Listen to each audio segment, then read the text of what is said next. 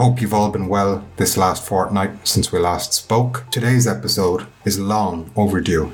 Many of the topics covered in today's episode you will be familiar with if you have listened to the other episodes, but this podcast has never done an entire episode solely on the Industrial Revolution. The causes, the numbers, the theories, and the nature of the economic consequences of the Industrial Revolution. With me to discuss this on this first bonus episode of the series is somebody you also have met before, but I can think of no one better to cover this topic in depth than the person who's going to discuss it. That's Professor Nick Crafts. Nick has spent a good deal of his career on explaining and understanding the Industrial Revolution, along with many other topics, any of which we could have talked about today, which he is well acquainted with. But I guess many of the topics we cover you can catch in Nick's book from 2018 called Forging Ahead, Falling Behind and Fighting Back British economic growth from the Industrial Revolution to the financial crisis. Nick has recently published a paper in the Economic History Review called Understanding Productivity Growth in the Industrial Revolution. That's published in January 2021. And that paper represents a sort of a tour de force in covering the main views of the Industrial Revolution over the last 40 odd years. Okay.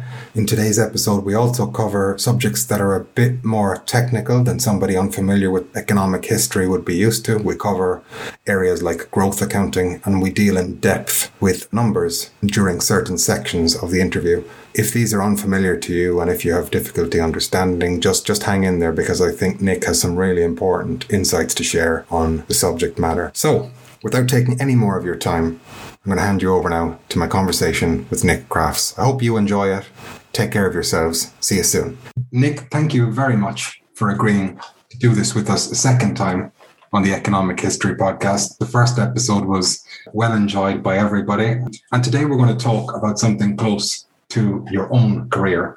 you've spent a lot of time improving your and our understanding of the Industrial Revolution. What is the Industrial Revolution exactly, and, and why is it what you call a landmark event in world economic history and perhaps human history? Well, I think people's ideas of what the Industrial Revolution is differ a bit.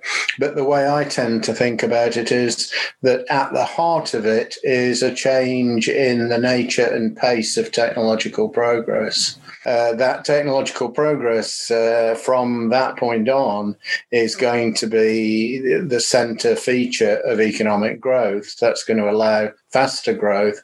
It's going to allow sustained increases in living standards, which were just not available to earlier centuries.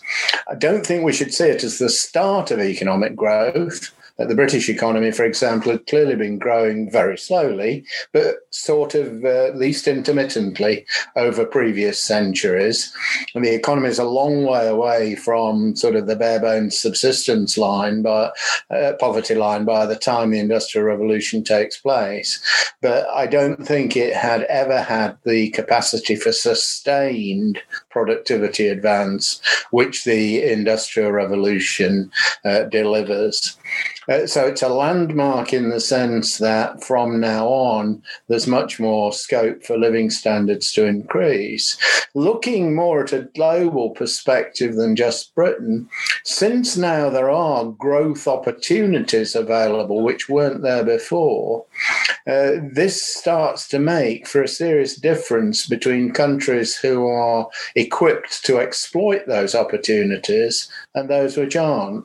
So the sort of institutions, policy, colonial relationship that you have uh, matters much more in the sense that previously, however good your institutions and policy were, you wouldn't grow very quickly. Now there's a big difference between uh, those who succeed and those who fall by the wayside. So I think that's why it's important, uh, in a sense, in world terms, the spread of modern economic growth, which is what Kuznets called this phenomenon, uh, was by no means universal. Uh, or immediate. Some places got it and others didn't. And your work in 1985, uh, the book you wrote on the Industrial Revolution, as well as recent work by uh, Stephen Broadberry et al., has led us to a more nuanced understanding of the quote revolutionary unquote nature of the Industrial Revolution. What has new research suggested in terms of growth rates compared to our previous understanding of what happened during the Industrial Revolution? Yeah, I mean, I just said that the Industrial Revolution was revolutionary uh, in terms of what happened from then on to technological progress, but that doesn't equate to necessarily very fast growth at the time. When I was a student in the 1960s, uh, people tended to have this very dramatic view of the Industrial Revolution. One of the names much associated with that was Walt Rostow and his notion of takeoff takeoff. And takeoff was a sort of 20 or 30 year dramatic change uh, in growth and the determinants of growth. When I looked at the numbers as I started research on this uh, 40, 50 years ago, I gradually persuaded myself that that actually was not really right. And the more recent work by Broadberry sort of confirms my view in, in general, improves it in detail, and again is not a, a Rostow view of the Industrial Revolution. So I think we're talking about something which is a more gradual acceleration in growth rates. We're probably looking at real GDP growing below 2% a year until at least 1830, when it perhaps gets towards 2.5%. If we're looking at labour productivity, during what's often seen as the classic years of the Industrial Revolution, let's say 1780 to 1830, we're talking about average rates of growth of half a percent a year or a bit less. After that, it goes up to 1% a year. By the mid 19th century, perhaps 2% a year. But that's spread over uh, about 100 years, not um, telescoped into about 20 years.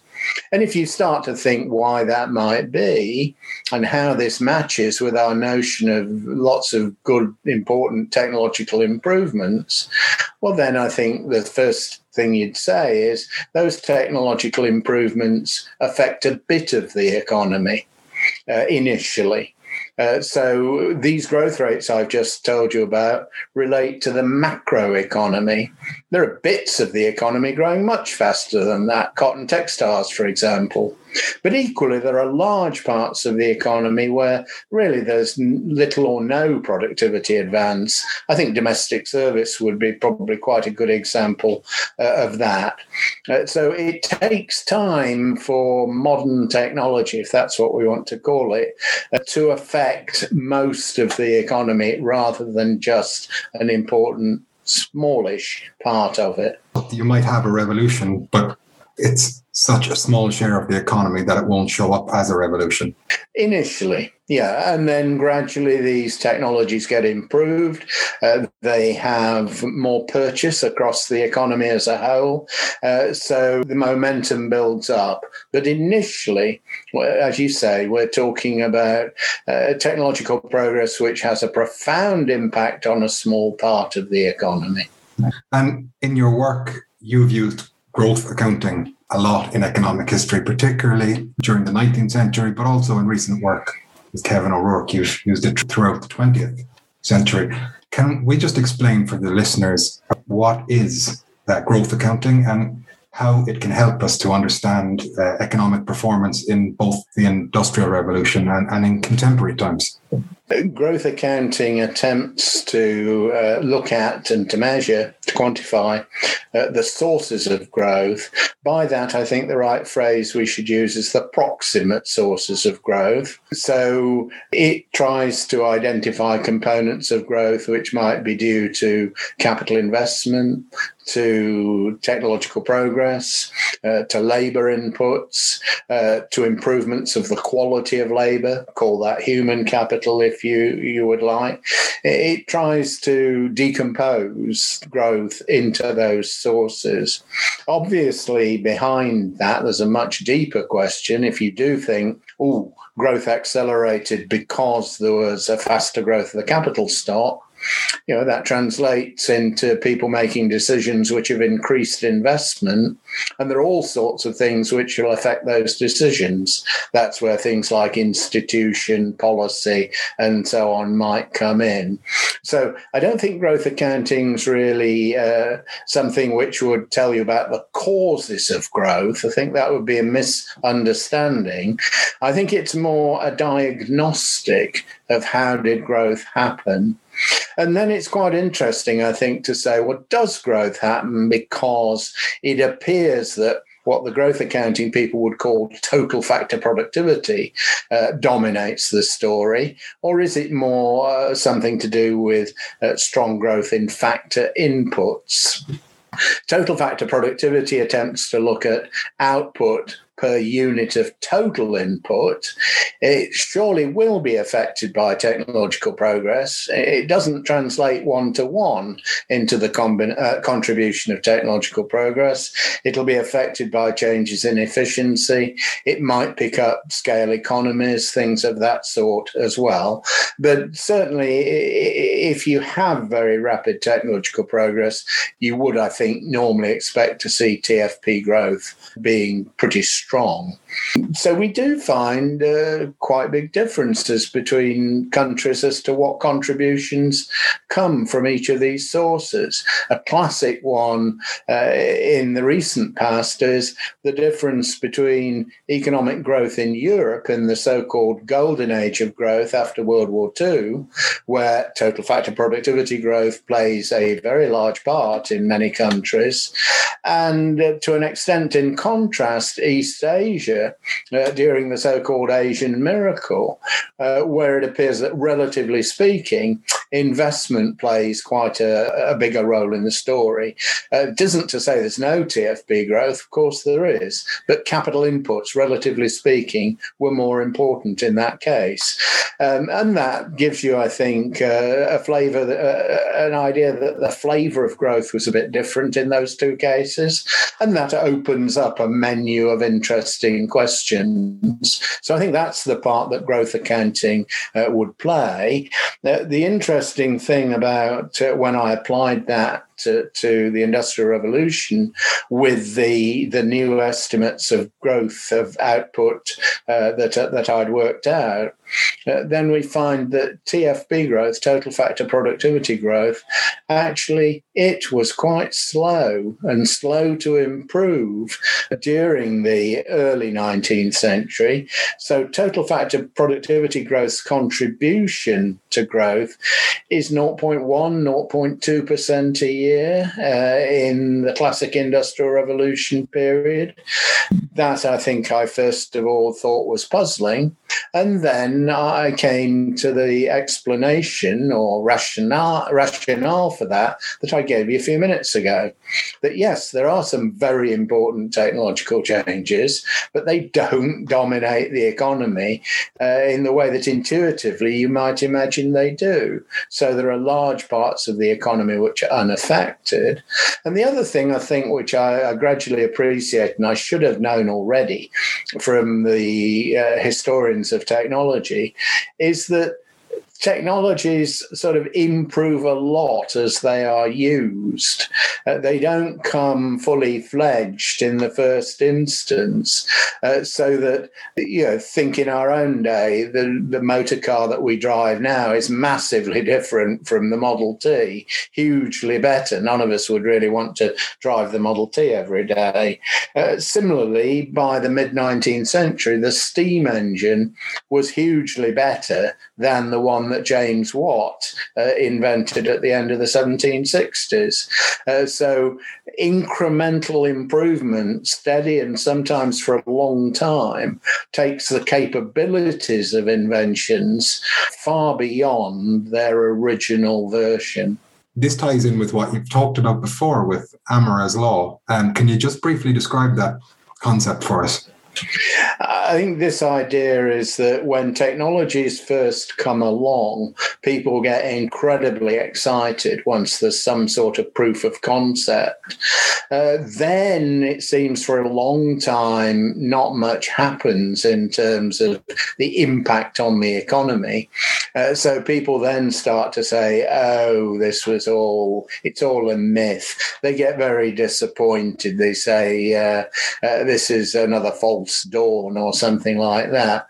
And then in due course, the improvements to the initial technology, the complementary investments that might need to be made to exploit it, they start to come through, start to come on stream.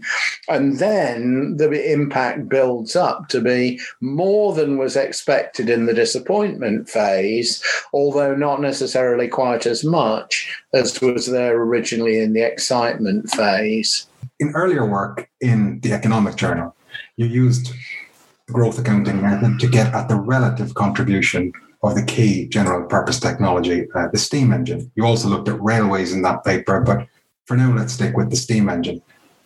How was steam deemed to have improved productivity in the first place, and, and what did your growth accounts show? Well, uh, steam obviously was an important source of power. Uh, it is invested in in the context of steam engines. Uh, those obviously do have uh, a role to play on railways, uh, but that's after 1830, uh, not in the early industrial revolution period. And they also, of course, have quite an important use in steamships. again, later on in the 19th century. Um, thinking of the steam engine, uh, I think the thing that uh, we know from other people's research, which I used to inform that economic journal paper, uh, John Kanefsky did a, a, very important thesis in which uh, he, he counted up, in effect, the amount of horsepower in use and looked at the, the sectors in which it was being employed. And we found that some bits of the economy start to use steam a fair bit. The first use is probably in mining for pumping in particular. Uh, you then do start to see things like textile mills being powered by steam. But even in 1830, Kanefsky's estimates were that the amount of horsepower supplied by steam was really quite small. There's probably only about 165,000 horsepower in use in 1830, according to his estimates. Uh, so the steam engine is an important part of additions to the capital stock. Uh, if we want to use the growth accounting methodology, we can, if we wish, um, divide, decompose capital uh, investment into subsets, uh, different types of capital investment. Uh, when we do that, we find that really because there are so few steam engines in use, um, the contribution that it makes to productivity growth is almost inevitably very small. Uh, we can also uh, look at the contribution of total factor productivity growth within the manufacture of steam technology. That will be a part of its growth contribution. Uh, but that, too, uh, in the early years, is pretty small as well. Uh, the steam engine wasn't improved all that quickly. There are a variety of reasons for that, but uh, essentially, the real breakthrough with steam engines was when you moved to using high pressure steam. James Watt approach had been low pressure steam. High pressure steam comes along around the middle of the 19th century, starting from the 1840s. It's crucial eventually to steamships, for example. It makes much uh, makes the use of steam much more widespread. Anyway, when I did the growth accounting and looked at those contributions, uh, the contribution to the growth of uh, labour productivity uh, before 1830 is about 0.01% per year. It is essentially negligible. It's that's almost in the measurement noise. After that, it does pick up, and you start to see 0.3% a year. Uh, that's probably the average all the way from 1830 to the First World War. It, it, goes up and down a bit, but that's the, the sort of contribution. So cumulatively, the contribution of steam is a lot. It's just this 0.3 year after year after year, but it never has a kind of spectacular burst of uh, a big contribution, say in a particular decade or something like that. Uh, the sorts of things we probably should say here are that until you moved to high pressure steam, many activities it wasn't very cost effective. It used far too much coal. Uh, the first steam shipped across the Atlantic uh, carried no cargo because it was full of coal. It just got to the other side. It had to use so much coal. Uh, sort of a bit like the Concorde uh, in, our, in our own generation, except with the steamship, they did solve the Concorde problem as steamships got, uh, got better. So it's very expensive in the use of coal. The technology of how steam engines worked wasn't understood at a theoretical or conceptual level. Essentially, improvements there are made by systematic observation, uh, people looking at uh, the difference it makes with small changes in design to various performance indicators. That does allow a certain slow improvement, but it's not what you'd expect in a, a sort of more scientific, uh, later generation.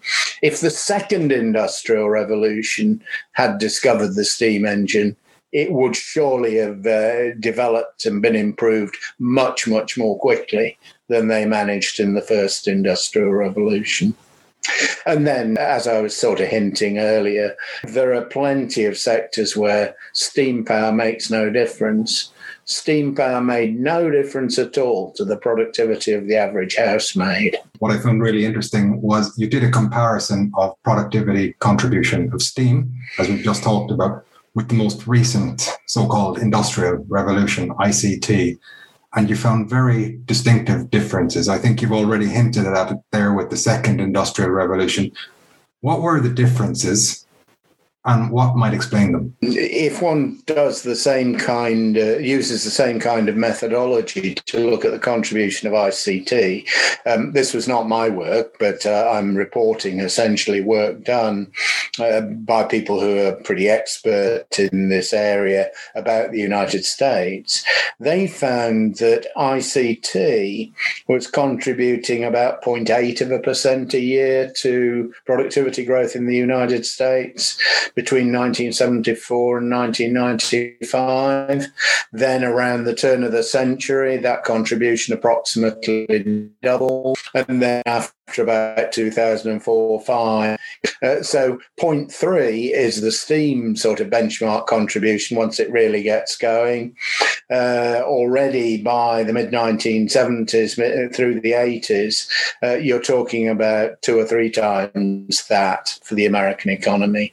And the thing that caught my attention at the time when I, I made that comparison was, of course, the famous remark by Robert Solow that you can see the computer computer age everywhere except in the productivity statistics.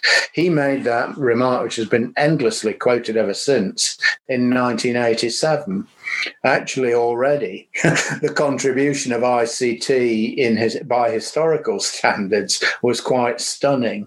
Uh, only an economist with no sense of history could have got it that wrong, I think. In terms of chronology, just perhaps to put this in perspective, if we think about James Watt as the start of the modern steam engine, it wasn't the first steam engine, as we know, but we date that at 1769. We see the, the peak impact coming almost 100 years later, I think, then the equivalent sort of moment in computers is probably the end of the 1960s, beginning of the 1970s, when you move to the microprocessor era.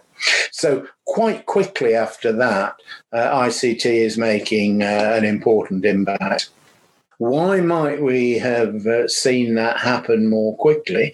I don't think anybody entirely knows. The obvious suspects include that we're now much better at science and technology, that we really can exploit ideas much more effectively, much more quickly. You know, if we think about uh, what goes with that, the desire and feeling it's worthwhile to invest in R&D, leading economists today invest invest three to four percent of GDP in R and D. The British economy in the 19th century, I don't know, we can't measure it all that well, but it'd be less than 0.1 of a percent. Know, it is massively smaller. And I think you probably also say, uh, and this is perhaps important in, in the American economy quite generally, is that capital markets there are much better at exploiting new technologies, the investment opportunities, than the British capital market 200 years ago was. You know, remember in Britain, it was really quite difficult even to have a joint stock limited company. Uh, during the industrial revolution so i think it's a combination of more science much more investment in r&d and superior capital markets and, and linked to the bigger contribution from r&d spending. Quite a lot of that goes with what the government sees as its role you know, so uh, federal investment in the United States was hugely important to the beginning of the internet. The commercial phase is the private sector, and those two act uh, in a quite useful complementary way. We didn't really have anything equivalent to that uh, 200 years ago. Having said all those things, there's something that I'm not entirely qualified to comment on, but listeners might want to think about it for themselves is one of these technologies in some sense intrinsically much easier to develop than than the other. In other words you know like in olympic diving competitions is there a degree of difficulty of difference? You know that steam was perhaps awfully hard to understand and would have been for us ict much easier I'm a bit skeptical of that, but I suppose it has to be there uh, as a possible alternative hypothesis. Uh, but I'm inclined to go along with these uh, arguments, which we've made big investments in what we might call the knowledge economy, and they do pay off when something like ICT beckons. We were talking about sectors of the economy there, like uh, ICT compared to the rest, STEAM compared to the rest. When we talk about structural change or the three key sectors of the economy, the traditional economy, why are accurate estimates of sectoral labor and output shares so important to the measurements? And how may they change our views of the sources of productivity? And again we can come back to the industrial revolution if you like. Yeah i think we probably should discuss this in the context of the industrial revolution. Um, when I did my research 40 years ago, I came up with something which I thought was a very paradoxical conclusion and which nobody else believed. And I think they were probably right not to believe it. Namely, that on the basis of what I thought about the use of labor in the economy the, on the information available at the time, it seemed that after you did the calculations, uh, for much of the Industrial Revolution period, labour productivity growth in agriculture seemed to exceed that in industry, uh, and actually by quite a lot in some of the period. Uh, now, I sort of rationalized that a little bit by saying, well, there's some parts of industry which aren't really affected very much by the Industrial Revolution. So that removes a bit of the paradox. And we do know that there were improvements in agriculture, things like crop rotations uh, and so on, farms getting larger probably contributed, etc. But deep down, I never really believed that conclusion. And I sort of um, sympathized with the critics. Uh, now, if you're measuring those uh, sectoral contributions, you really do need to know who was working in what, what the structure of employment was as the Industrial Revolution came along. And that's a crucial piece of information for then calculating the rate of growth of the labour force by sector for the subsequent years. Uh, we haven't changed our view really on the rate of growth of the labour force overall during the Industrial Revolution. It's more in which sectors was employment growing faster than others. And what we've had since I, I did the work uh, 40 years ago is a lot more research into this question of what was the structure of employment in the mid 19th century. And there has been a massive and extremely successful research project done by the Cambridge Group for Population, uh, led by Leigh Shaw Taylor, which has, I think, changed our opinion about the mid 19th century a lot, including included in in that is uh, I think there's much more account now taken of employment of women uh, whereas the earlier information was really based more on what did men do. The information we used to rely on came just from the so called social tables constructed by contemporary observers um, with all sorts of interests in mind. Joseph Massie did the one for 1759, uh, which I more or less relied on. Shaw Taylor and the Cambridge Group's work just says that isn't actually as reliable as one would hope. And the key conclusion from their research is that the British economy was already quite a lot more industrialized around 1760 than I had thought when I did my work 40 years ago. More people in industry, fewer people in agriculture. The proportion looks like that. Uh, when you then work out the corollary of that, well, uh, the proportions working in those sectors in 1850 our opinion today is no different really from what it was uh, in the past. The census gives us a lot of that information. Uh, so, uh, if you now decide that more people were employed in industry uh, than you'd believed with the earlier estimates and fewer in agriculture, that translates into saying the rate of growth of the labour force in industry was slower during the Industrial Revolution than we previously believed, and the rate of growth of labour in the agricultural sector was larger. Um, and of course, uh, for a given set of estimates of output growth, the next step would be to say, well, that must mean uh, that uh, labour productivity growth in industry was higher than we previously thought, and labour productivity growth in agriculture was lower than we previously thought. Using all this Cambridge group work in a, a kind of a carefully judged way, uh, Steve Broadberry and his colleagues sort of work out the implications of that. And we get back to something much more like the traditional view. Industrial labour productivity growth surely was faster than agricultural. Uh, so the Broadberry estimates are that labour productivity growth in industry 40 years up until the turn of the 18th and 19th centuries was about 0.7 of a percent a year. Agriculture about 0.25. And after 1801, uh, for the next 50 years, industry about 1%, agriculture about 0.2%. Uh, but uh, that uh, shows you, I think, how dependent we are on some key pieces of information and how uh, a lot of research over many years has just given us more pieces of the jigsaw. We can, we can do a better job now.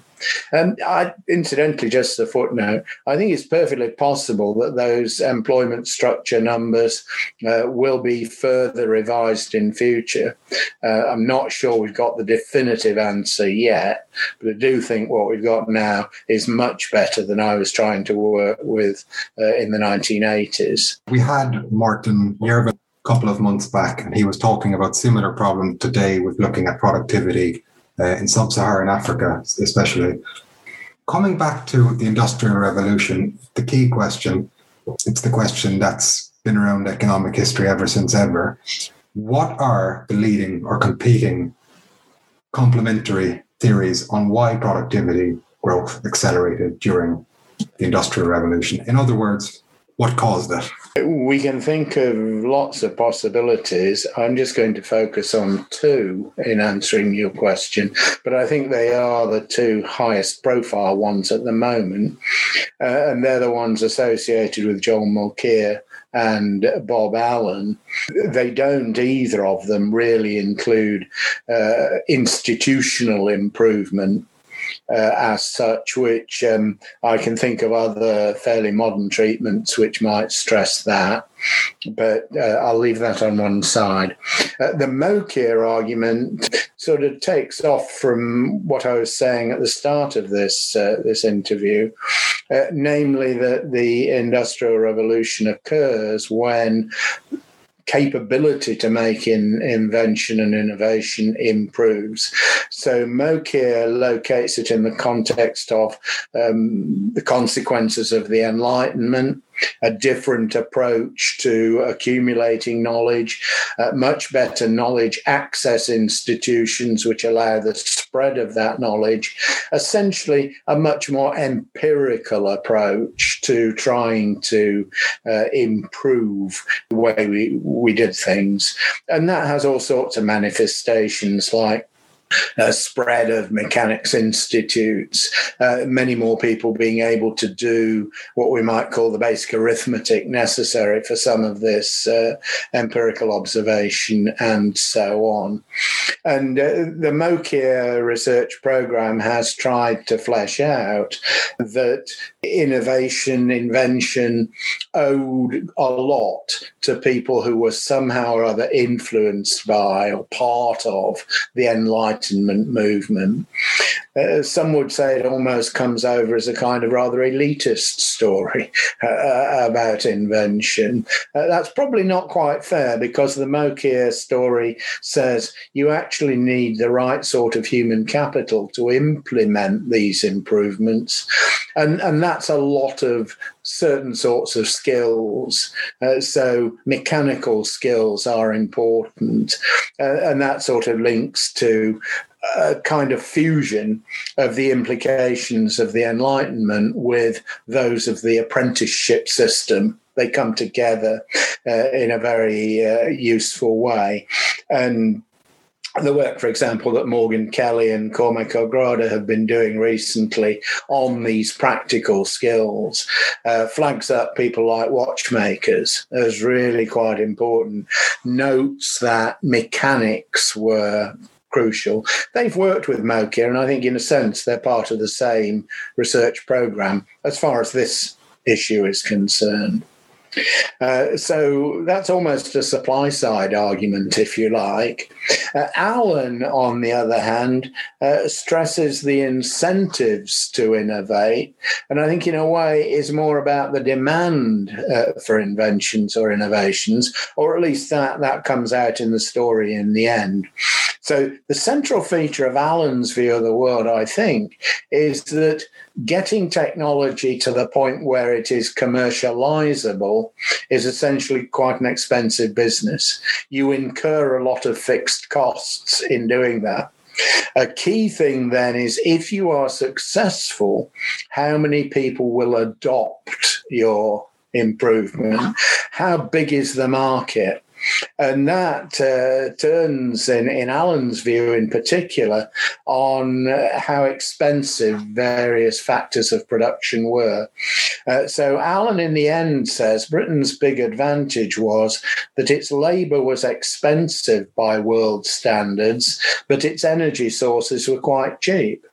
Uh, so that uh, inventions which would uh, save labour, and would uh, perhaps take advantage of the relatively cheap energy, ultimately coal, um, but initially perhaps water, uh, they would find a ready market in Britain more than in countries which uh, had different factor prices. So in the bottom line is the industrial revolution was invented in Britain because it paid to invent it in Britain the argument might be made more subtle than that if, if you take the, the key thing to be the potential number of adopters, then that might bring in again those mechanical skills and so on. Uh, that they are an important part of the labour force, which make it worthwhile adopting uh, the inventions. Allen's claims have proved, I think, more controversial than Mokyr's, certainly recently. Uh, there are a lot of difficulties, I think, with measuring relative factor prices appropriately. Uh, and some, at least, of Allen's examples, for example, uh, the incentive to adopt the spinning jenny, he makes comparison between Britain and France. Um, I don't know that the, the numbers really hold up Allen's conclusion. Uh, Judy Stephenson recently has done a lot of research on uh, builders' wage rates in London and concluded that measuring them well, measuring them really accurately, possibly doesn't give the conclusions that Allen uh, claims, but there's a big argument between them. Uh, I'm not sure I'm qualified to adjudicate, uh, but it's certainly a disputed proposition the one side is looking at induced innovation incentives from the configuration of the economy. The other side is looking at um, uh, developments which are perhaps autonomous to the economy, exogenous to it, uh, coming from uh, improved ways of going about trying to invent things. My own view is that the evidence for both these hypotheses offers them some support suggests that neither of them is likely on its own to be a comprehensive reason uh, for what we observe. But also, I note that I don't think these are um, sort of mutually exclusive.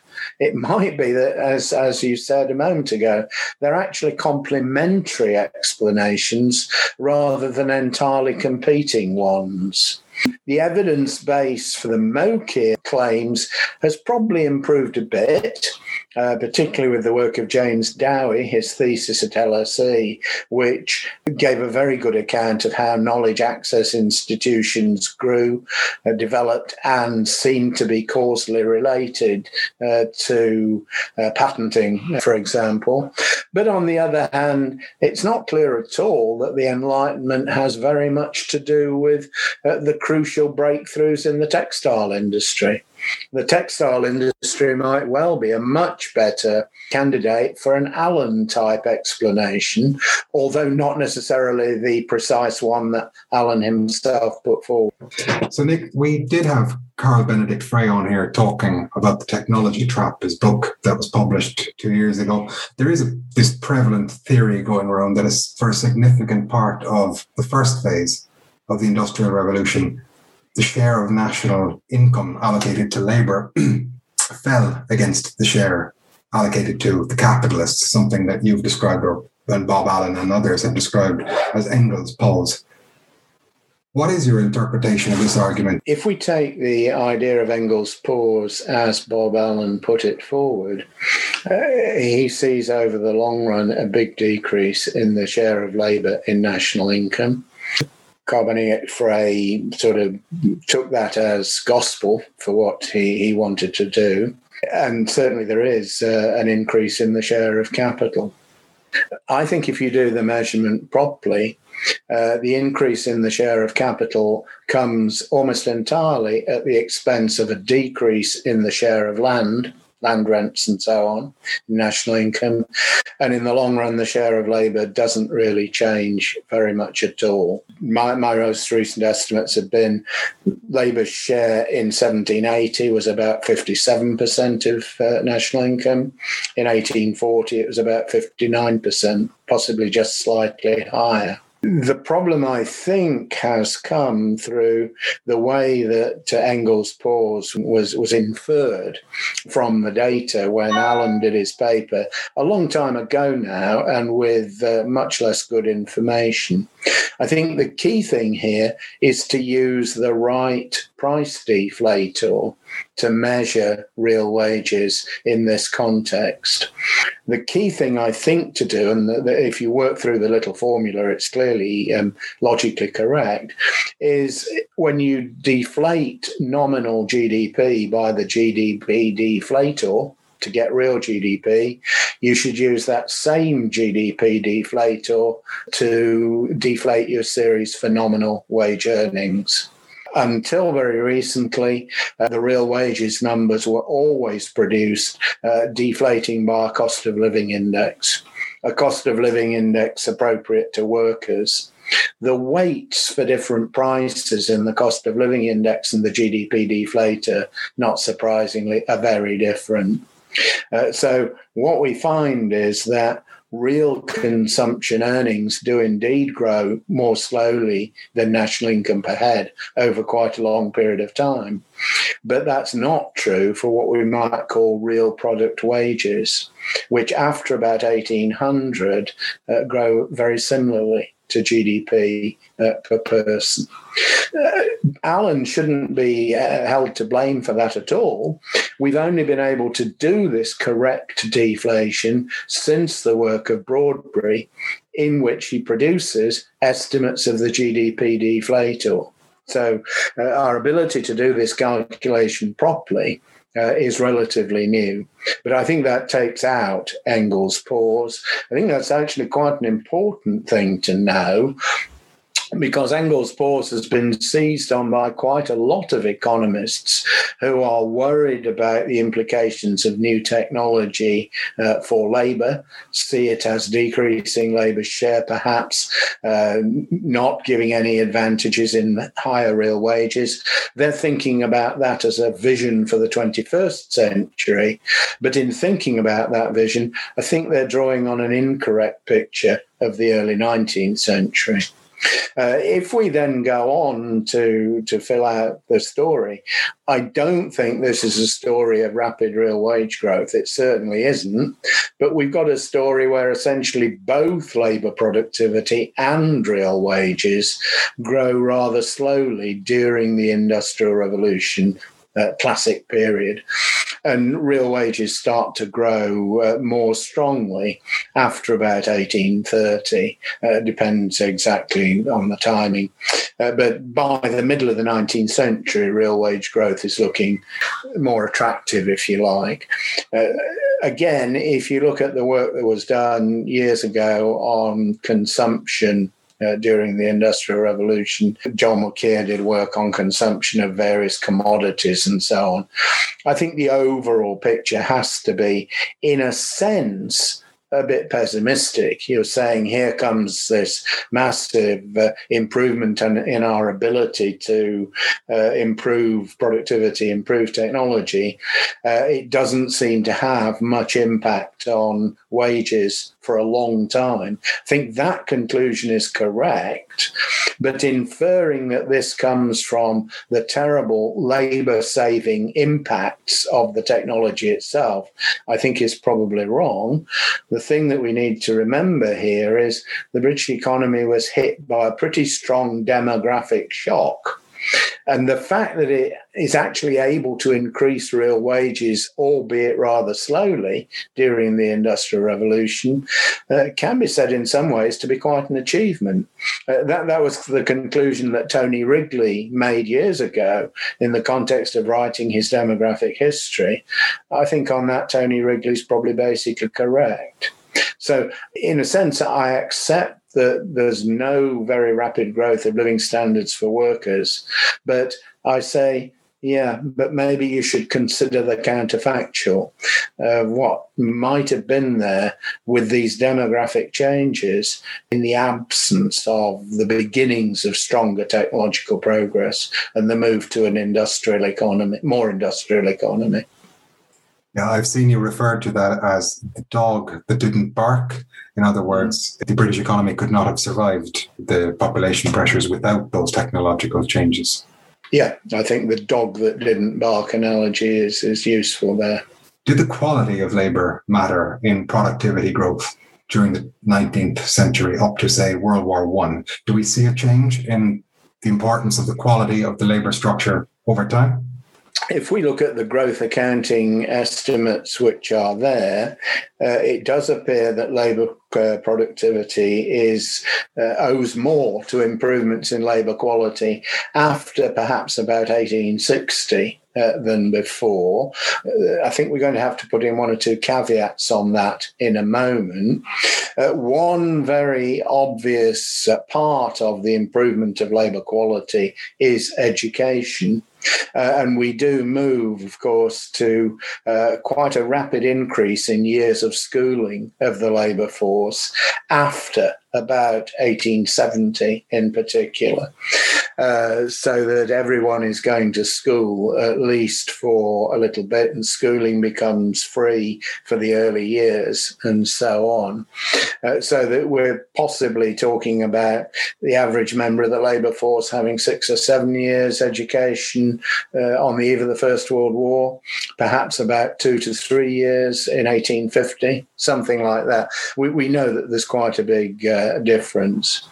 Uh, we ideally, if we're looking at measuring labour quality, we want to take into account more than education and the extra earnings it seems to deliver. Uh, we'd really like perhaps to measure skills more directly, or we maybe like to look at uh, labour quality on the basis of uh, a measure of labour services in the way that, say, Dale Jorgensen would try and do that. Those estimates don't really exist for the British economy, actually, at any point until 1973 there is a massive opportunity for a good research project there, it, it, seems to me. For the Industrial Revolution proper, we can only uh, really look at uh, education. We can't even get beyond that. Sandra de has recently produced very useful improved estimates using her work, basically labour quality as measured by formal schooling contributes basically nothing to labour productivity growth before about the middle of the 19th century. And that actually matches Jeff Williamson's research from quite a long time ago when he tried to measure skills per worker on the basis of a wage rate approach. Uh, he found that skills per worker grow quite quickly after 1860, but very slowly before then. The thing which I think would be um, sort of potentially a bit misleading about that is probably a, a, limitation of the growth accounting technique in this context. What I've just been telling you, I think, would be at best a measure of the contribution that labour inputs made to producing output. But if you think about it, uh, human capital is quite an important uh, aspect of how innovation comes about. Either how inventions are made or possibly the speed with which they can diffuse. And uh, if you go back to that Kelly, uh, O'Grada, Mokyr sort of story, they are essentially saying that Britain has possibly quite small but crucial group of people in the industrial revolution who have the skills required to diffuse this technology and actually probably are themselves in, an incentive uh, to investing more of it. That would, in a sense, be how does human capital augment TFP growth? I think it's perfectly reasonable to think that could have been important, but we don't have any kind of quantification of that at the moment. So uh, I think we should flag that up as a limitation on what we know and a limitation on what you get from conventional growth accounting. It, it's a weakness of conventional growth accounting that, it, uh, as usually done, it doesn't take account of that issue. So, at the end of the 19th century, the British economy is often viewed as entering a climacteric period of sluggish productivity growth. This is the period often associated with what we call the second industrial revolution. What was the cause of the climacteric, and what have your growth accounts using newly produced data revealed about the timing of the climacteric period? Yeah, I mean, the climacteric Trick is a, a, an odd word, an old fashioned word. And I don't think it's used in economic history apart from this peculiar uh, historiographical argument. Uh, it goes back to Phelps Brown and Handfield Jones, at least, in a much cited paper from 1952. Um, the climacteric, putting it into our terminology, is a slowdown in productivity growth. And I think it's one that you would say is a slowdown in trend productivity growth. Um, earlier writers, going back, say, to the 1950s, and I'm thinking of people like Coppock, for example, often tended to argue that that slowdown was something you saw in the 1870s Later on, Charles Feinstein in particular, but Matthews, Feinstein, and Odling Smee, in their very famous study, came to the conclusion that actually there is a climacteric, they used the word, so I'll, I'll, use it for them. This productivity slowdown they thought occurred right at the end of the 19th century. Uh, at 1899 was their break point and continued till the First World War. I'd always sort of thought that might be the right conclusion. Um, my instinct as an economic historian was to think if Charles says it, it's probably right. Who am I to argue with him? Uh, when I revisited the numbers uh, to, to try and update all these growth accounting uh, estimates a couple of years ago, uh, I discovered a, a, nicely constructed series uh, by Ryland Thomas and Nick Dimsdale, which is uh, in that uh, Millennium spreadsheet at the Bank of England. Anybody can look at it, in which they produce a series for hours worked. And if we can, it's much better to measure labour productivity in terms of output per hour worked rather than output per worker. And in the context of this argument, the key thing that that means is you would take account of the quite big decrease in the work week, which took place in the 1860s and early 1870s. Anyway, when you do the numbers on the basis of output per hour worked, it's quite clear that the big slowdown in labour productivity growth occurs in the 1870s. There is a further slowdown in the uh, period after 1899, but you know, in round terms, before this break point of 1873, which Matthews and Feinstein were so keen on, uh, I make it that output per hour worked was growing at about 2.1%. Between 1873 and 1899, it's about 1.2%.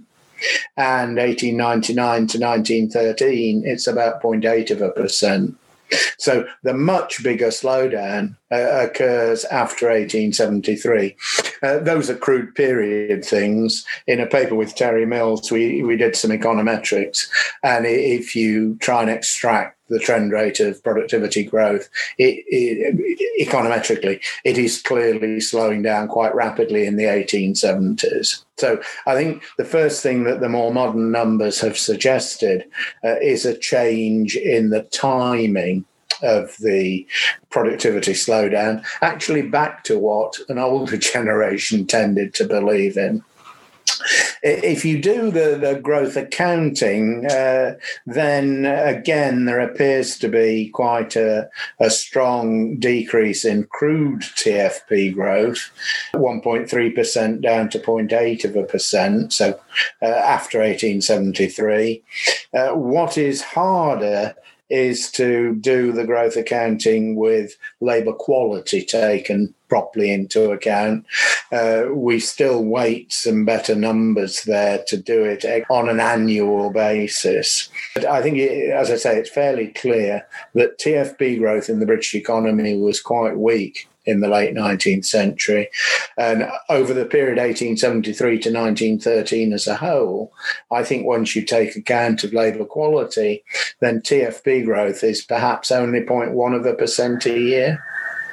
Now, that really is awfully slow. Uh, okay, maybe there's a bit of measurement uh, error there, but this is, of course, the moment at which TFP growth in the United States starts to accelerate. Some of that is just the bounce back from the Civil War. But as you get towards the, the years before World War One, we start to see TFP growth in the US moving to levels that haven't really been observed before anywhere. And that's sustained essentially for uh, up until World War II. Uh, uh, let's say. So the US moves to a kind of new level, a new league. Uh, Germany is also experiencing faster TFP growth than us in the late 19th century. I think that's a mixture of catching up and greater prowess at the second industrial revolution. So I think what I'm going to say here is the second industrial revolution was potentially a big opportunity What is the second industrial revolution? I think it is now moving to serious use of science and technology. This is a much more educated human capital, well trained, PhD level scientists, if you want to think about it. And the hallmark is the development of the industrial R&D lab. You, you don't have that kind of thing in the Industrial Revolution. The US moves into that much more than we do, and it makes the complementary investments in what these days might be called the knowledge economy, the national innovation system, call it what you will. Uh, so they've got MIT and we've got Oxford. Is the uh, is the sort of traditional, rather hackneyed comparison, but it does actually tell you something if you think about it. So I think the British economy uh, is finding that the way in which it had succeeded in the first industrial revolution no longer really cuts the mustard at this point and it's actually rather slow to move to um, the national innovation system, if we want a shorthand, which would deliver the fruits of the second industrial revolution quickly uh, in the domestic economy. Just to be clear, I am not suggesting that that represents entrepreneurial failure in the sense that the old literature uh, has it. I'm a fully paid up cliometrician. I entirely agree that most of the technological choices that were made on the factory floor or whatever were rational you know, uh, I fully buy that part of the McCloskey and Sandberg story. But that's not quite the same thing as saying, have you got an effective national innovation system? And the more you look at these numbers with low TFP growth in that long period before World War One, I, I think you have to raise the question about that. With regard to productivity slowing down towards the late 1800s, had that anything to do with the fact that Britain had been a leader during the Industrial Revolution? Was there a disadvantage or a penalty for Britain being a pioneer in towards the first industrial uh, revolution? I think we need to distinguish between two things here. what I've just been saying is that the way that Britain achieved the first industrial revolution uh, wasn't good enough as time went on. You needed to update, to modernize, to make different sorts of investments. A different university system would be part of that, and so on. Uh, you needed more chemists and fewer lawyers, I dare say. Um, certainly fewer theologians uh, coming out of British universities uh, at that point. But that is simply saying we were slow to do it. It's not saying that the success of the Industrial Revolution of itself uh, was detrimental later on. It's just saying you need to update, and we didn't do it. Uh, there is a story uh, that the early start uh, really seriously hampered Britain, uh, going beyond what we've just been discussing, uh, before the First World War. And that's often told in terms of what used to be called the overcommitment hypothesis to famous names from the past, like Harry Richardson. Uh, Richardson was the most famous exponent of that. He essentially argued that you'd got very successful industries from the Industrial Revolution, textiles, for example, which were so large and so successful that they crowded out new industry the, the short term comparative advantage, the general equilibrium story, if you want to call it that, was the success of the old actually, in a way, precluded the rapid advance of the new. Uh, so those new industries became importables rather than exportables in an international trade uh, story. I don't really think that's correct. Uh, and in particular, uh, I think if you look at the structure of productivity growth, growth in American industry at the time. The problem for the UK compared with them actually initially is not that we have a, in some sense, backward structure of industry. It's that we're not very good at increasing productivity in the service sector. Some of which is probably unavoidable. Uh, uh, Steve Broadberry's earlier work, I think, points that out very clearly. Uh, so you can get huge productivity improvements on American railroads, which really are attributable to American geography compared with British uh, rather than anything else. Uh, so I don't actually think the overcommitment story is quite right, although it's interesting. The, the antidote to that, if you were Harry Richardson, would be you should have had an infant industry policy. You, you should have gone into protecting new industries, nurturing them. Um, so, in a sense, the villain there would be free trade. That's what Richardson was shooting against. But as I've thought about this more, I suppose having been exposed to people like Douglass North, uh, the institutional economic history stuff, I started to wonder whether the institutional legacy of the Industrial Revolution is actually what, in the end, is detrimental to Britain. I think it possibly was probably was even. But I think the moment at which it really bites is not before World War One, but after World War Two. So, what are the institutional downsides which come from the early start? I think they are industrial relations and the very idiosyncratic form of industrial relations that Britain ends up with craft unionism, multi unionism, and so on, and which uh, has political stickability. Once you've got it, it's very difficult to remove it. And actually, you see uh, political parties competing actually uh, to cement it, to reinforce it. On the other side, I think the issues are about corporate governance. Britain is on a trajectory which relies relatively heavily on equity finance. It involves massive turnovers of owners of firms, ultimately, very diffuse shareholdings of large firms, and a classic separation of ownership from control which goes much further than we see in other European countries. When does that matter? I think it matters when competition becomes very weak. Because actually, in a competitive economy where most product markets are uh, very open to new entry and all the rest, competition is a good antidote to those corporate governance problems. Call them principal agent problems if you want. And it also takes away the rents which uh, unions try to share through weak effort bargains and things like that. So these institutions are in place and even intensified in, say, the 1950s. At a moment, Britain has turned protectionist. It's encouraged cartels. Uh, it's moved a long way away from the competition which McCloskey and the other cliometricians 50 years ago rightly emphasized was a key feature of the late Victorian economy.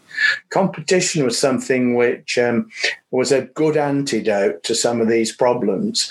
Take the competition away, and the latent inadequacies or downsides of the institutions surface, and that impedes or impairs productivity growth in the so called golden age, I think. Uh, that's a rather controversial story. It's probably only me that would think it your listeners can find me sketching it out in detail in my 2018 book, uh, which I recommend all of them to read. Nick, I could listen to you talk about productivity and the first industrial revolution until the next industrial revolution. Thank you very much for your time. You've been way too generous as usual. Uh, this has been a pleasure. Thanks again and take care of yourself. Thank you, Sean.